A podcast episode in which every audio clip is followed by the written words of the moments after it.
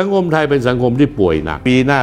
2567 ที่กำลังจะมาถึงนี้ จะเป็นปีที่วุ่นวายที่สุด สังคมล้มเหลว การเมืองจะวุ่นวายมาก เศรษฐกิจก็จะเริ่มตกต่ำตลอดจนที่ร้ายที่สุดคือ สังคมครอบครัว เป็นสังคมที่ล้มเหลวโดยสิ้นเชิงตอนที่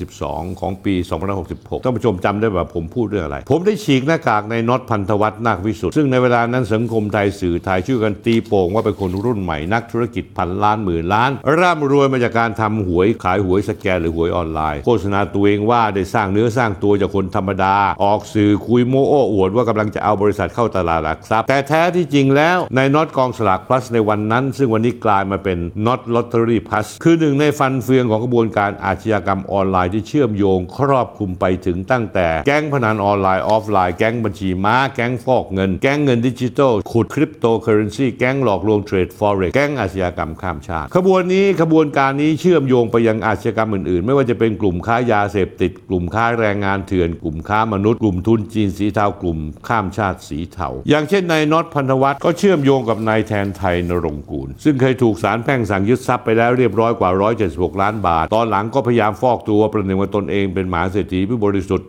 ร่ำรวยมาจากการซื้อขายเงินดิจิทัล แต่ประวัติต่างๆ จะลบไงก็ลบไม่ออก มีเพียงคดีอาญาของนายแทนไทยนรงค์กูลเท่านั้นที่มีความพิลึกพิลั่นจากการที่อายการสูงสุดในยุคของนายสิงห์ชัยธนินซ้อน กลับมีความสั่งเด็ดขาดไม่ฟ้องทั้งทั้งคดีแพ่งนั้นตัดสินลงมาแล้วว่า พร้อมหลักฐานมัดตัวแน่น ว่านายแทนไทยนั้นเกี่ยวข้องกับการพนันออนไลน์เต็มๆประเด็นท่านผู้ชมครับ คนพวกอาชญากรเหล่านี้กระบวนการสีเทาทั้งหมดนี้จะอยู่ไม่ได้อย่างแน่นอน ถ้าไม่มีข้าราชการเจ้าหน้าทที่รัฐนักการเมืองหนุนหลังอยู่ ด้วยเหตุนี้บรรดานักธุรกิจธุรกิจพนันออนไลน์ธุรกิจฟอกเงินทุนจีนสีเทาธุรกิจสีเทา ที่เบ่งบานอยู่ในบ้านเรามาได้ถึงทุกวันนี้ และระเบิดแตกออกมาผ่านหลาย ๆ เรื่องที่ผมนำเสนอในรายการคุยทุกเรื่องกับสนธิในรอบปีที่ผ่านมา ไม่ว่าจะเป็นคดีแทนไทยมาเก๊า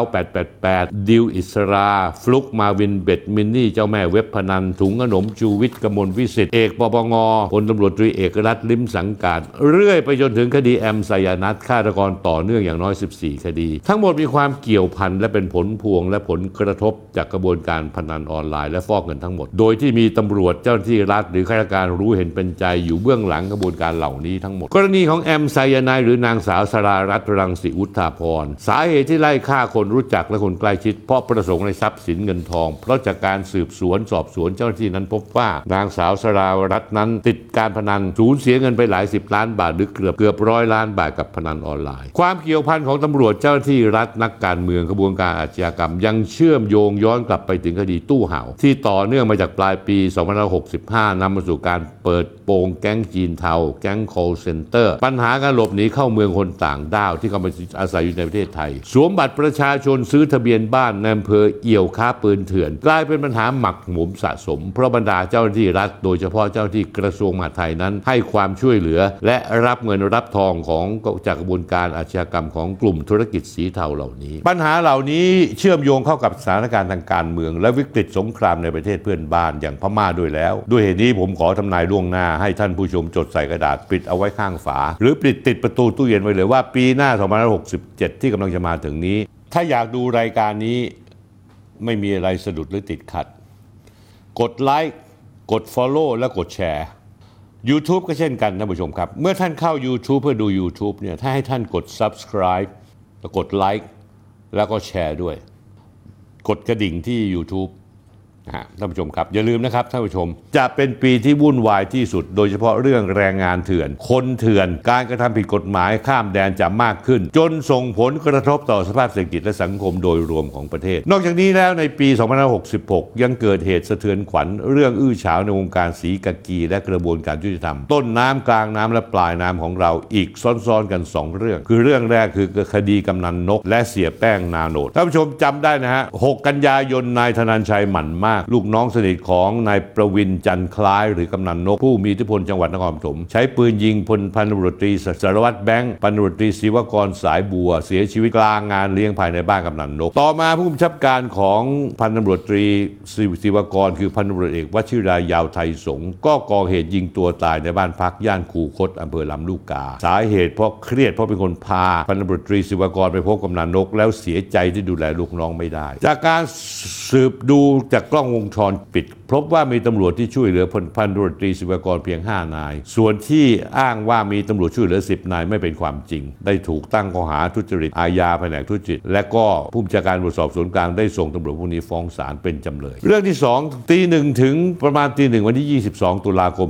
2566 นายชวลิตทองด้วง หรือแป้งนาโนดอดีตนักโทษคดีฆ่าผู้อื่นหลายคดีหลบหนีการจับกลุ่มเจ้าหน้าที่ตำรวจเจ้าหน้าที่เรือนจำกลางนครเมืองนครศรีธรรมราชขณะรักษาการป่วยที่ตึกอายุรกรรมโรงพยาบาลมหาราชนครศรีธรรมราช สืบมาแล้วมีผู้ร่วมขบวนการ 5 คน ตั้งแต่คนติดต่อว่าจ้างคนเฝ้าไข้จัดหาอุปกรณ์ขับรถพาหลบหนีแบ่งงานการกระทำจนกระทั่งปลดโซ่ตรวนสำเร็จกรมราชทัณฑ์สั่งย้ายผู้บัญชาการเรือนจำและผอส่วนควบคุมไปส่วนกลาง ต่อมาพบเบาะแสว่าเสียแป้งหลบหนีไปพักในเพิงชั่วคราวเทือกเขาบรรทัดตำรวจก็เลยออกปฏิบัติการตามล่าเสือแป้งแบบจัดเต็ม แต่ยากลำบากเพราะมีฝนตกหนักแถมตำรวจตชดยังถูกต่อหัวัวเสือรุมต่อยบาดเจ็บสาหัส ปรากฏว่าพบน้ำเหลวเปลืองภาษีประชากรประชาชน เพราะพบว่ามีตำรวจมีผลประโยชน์สีเทาขนของหนีภาษี ช่วยเหลือเสียแป้งหนีจากเทือกเขาบรรทัดไปท่าเรือในอำเภอละงูจังหวัดสตูล แล้วลงเรือหลบหนีไปยังจังหวัดอาเจประเภทอินโดนีเซีย ขณะที่อีกด้านหนึ่งเสียแป้งอัดคลิปแฉ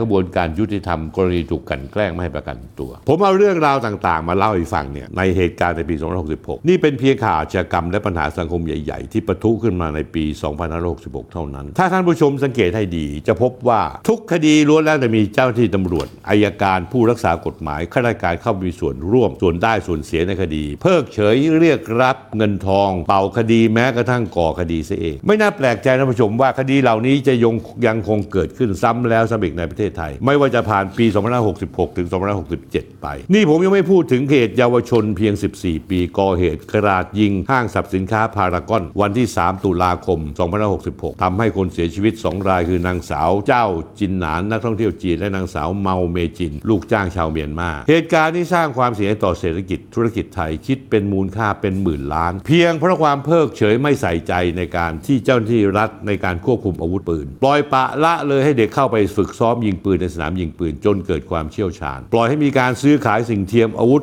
ปืนเถื่อนเครื่องกระสุนผ่านร้านค้าและระบบออนไลน์ นอกจากเหตุการณ์ของสยามพารากอนแล้วยังมีกรณีหนึ่งสะท้อนเห็นความอ่อนแอของสถาบันครอบครัว และความไม่จริงจังของหน่วยงานภาครัฐ ในการเข้าไปช่วยเหลือเยาวชนที่บ้านแตกสลายขาด จนในที่สุดกลุ่มเคลื่อนไหวที่มีอุดมการสุดโต่งทางการเมือง จับมือกับกลุ่มการเมืองมาหยิบเด็กและเยาวชนคนนี้ มาใช้เป็นเครื่องมือทางการเมือง เพื่อดำเนินการให้บรรลุเป้าประสงค์ของตน โดยไม่สนใจวิธีการ และนั่นคือกรณีน้องหยกทะลุวัง ซึ่งกลุ่มทะลุวังและพรรคก้าวไกลใช้ไปปวนโรงเรียนเตรียมพัฒน์อ้างว่าหยกซึ่งถูกดำเนินคดีอาญามาตรา1นึถูกละเมิดสิทธิถูกกีดกันออกจากระบบการศึกษา แต่กลับไม่กล่าวว่าการกระทำของกลุ่มทะลุวังและพรรคก้าวไกลนั้น กลับไปละเมิดสิทธิของเด็กคนอื่น ๆ ในโรงเรียนเตรียมพัฒแต่อย่างใด เหตุการณ์ทั้งหมดนี้ท่านผู้ชมครับ เป็นเหตุการณ์ที่สร้างความสะเทือนใจให้สังคมในหลาย ๆ มิติของสถาบันครอบครัวในยุคปัจจุบัน ที่โดดเดี่ยวเปล่าเปลี่ยวแตกแยก เห็นแก่ตัวเองบูชาเงินเป็นพระเจ้า วัตถุนิยม มิติความรุนแรงในเด็กเยาวชนไทย ผ่านทั้งสื่อสังคมออนไลน์ ภาพยนตร์และเกมเป็นต้น เรื่องนี้สะท้อนเห็นถึงความล้มเหลวในในการอบรมดูแล ให้การศึกษากับเด็กและเยาวชน ซึ่งหน่วยงานรัฐไม่เคยจริงจังและจริงใจในการพัฒนาเด็ก จนไปถึงมิติการหาซื้อของผิดกฎหมายอย่างง่ายดายผ่านช่องทางออนไลน์ ที่กระทรวงดีอีต้องรับผิดชอบ รวมทั้งมิติในความปลอดภัยในการมาท่องเที่ยวในประเทศไทย ที่สำคัญสุดท่านผู้ชมครับ พื้นฐานเหล่านี้ในสิ่งเหล่านี้เกิดขึ้นในประเทศไทย สังคมไทยซ้ำแล้วซ้ำอีก ซ้ำแล้วซ้ำอีกซ้ำอีก คือสังคมไทยเป็นสังคมที่ป่วยหนักป่วยเพราะความมักง่ายลืมง่าย ด้อยปัญญา ไม่แสวงหาความรู้หลงแต่อยู่ในส่วนเชื่อมและอวิชชาของตัวเอง ไม่เป็นเพียงแต่เรื่องสวยการคอร์รัปชันกระบวนการอาชญากรรมออนไลน์ แก๊ง call center ธุรกิจสีเทา ที่เกิดขึ้นแล้วเกิดขึ้นอีก และก็จะเกิดขึ้นต่อไป ยังมีกรณีของสังคมไทยอีกหลายเรื่อง ที่ผมเคยพูดไปแล้ว ไม่ว่าจะเป็นเรื่องน้องไนซ์เชื่อมจิต ครูกายแก้วลุงพล ครูตีสอนจีบสาว และอื่นๆอีกมากมาย ซึ่งผมพูดไปแล้วพูดไปอีก และท่านผู้ชมครับ มันจะเกิดขึ้นมากขึ้นกว่าปี 2566ในปี2567 เพราะว่าไม่มีใครมาใส่ใจอย่างจริงจังและจริงใจที่จะแก้ปัญหานี้ ไม่ว่าจะเป็นรัฐบาลหรือเจ้าหน้าที่ที่เกี่ยวข้อง ตลอดจนที่ร้ายที่สุดคือ สังคมครอบครัว เป็นสังคมที่ล้มเหลวโดยสิ้นเชิง ไม่มีการเสริมสร้างความแข็งแกร่ง ให้กับสังคมครอบครัว ให้ครอบครัวแข็งแกร่งไม่มี สังคมไทยปี2566 เป็นสังคมที่ต่อเนื่องมาจากปี2565 และต่อเนื่องมาเรื่อยๆ ในความเห็นแก่ตัวของคนในสังคม ที่เอาตัวเองรอด แม้กระทั่งพ่อแม่ ก็ยังเอาตัวเองรอดไม่ใส่ใจลูกหลานตัวเอง เจ้าหน้าที่ตำรวจเห็นแก่ได้ข้าราชการประจำเห็นแก่ผลประโยชน์ ไม่ว่าจะเป็นสำนักงานตำรวจแห่งชาติ หรือกระทรวงมหาดไทยเหมือนกันหมดท่านผู้ชม แม้กระทั่งปปชซึ่งควรที่จะรักษาความเป็นธรรมและความยุติธรรมให้กับสังคม กรณีของคดีของเรื่องกรมอุทยานแห่งชาติ รับเรื่องไปตั้งแต่มกราคมปี 2566 อาทิตย์หน้าก็ครบหนึ่งปีแล้ว ไม่มีความคืบหน้าชี้แจงแถลงไขให้กับประชาชนทราบเลยแม้แต่นิดเดียวท่านผู้ชมคิดว่าเรื่องนี้เป็นเรื่องใหญ่หรือเรื่องเล็กสังคมล้มเหลว การเมืองจะวุ่นวายมากปีหน้า เศรษฐกิจก็จะเริ่มตกต่ำต่อไป ถ้าแก้ได้ไม่ทันท่วงทีเศรษฐาทวีสินคนเดียวเอาไม่อยู่หรอกครับ เขาเป็นคนไวฉลาดเห็นปัญหา แต่เขาไม่ได้รับความร่วมมือจากข้าราชการประจำเลยแม้แต่นิดเดียว รัฐมนตรีแต่ละคนสนใจอยู่อย่างเดียวคือทำหมากินกับกระทรวงที่ตัวเองเป็นเจ้ากระทรวง ร่ำรวยกันมามากมายมหาศาล ถ้าอยากดูรายการนี้ไม่มีอะไรสะดุดหรือติดขัด กดไลค์กด Follow และกดแชร์ YouTube ก็เช่นกันท่านผู้ชมครับ เมื่อท่านเข้า YouTube เพื่อดู YouTube เนี่ยถ้าให้ท่านกด Subscribe แล้วกดไลค์แล้วก็แชร์ด้วย กดกระดิ่งที่ YouTube นะฮะท่านผู้ชมครับ อย่าลืมนะครับท่านผู้ชม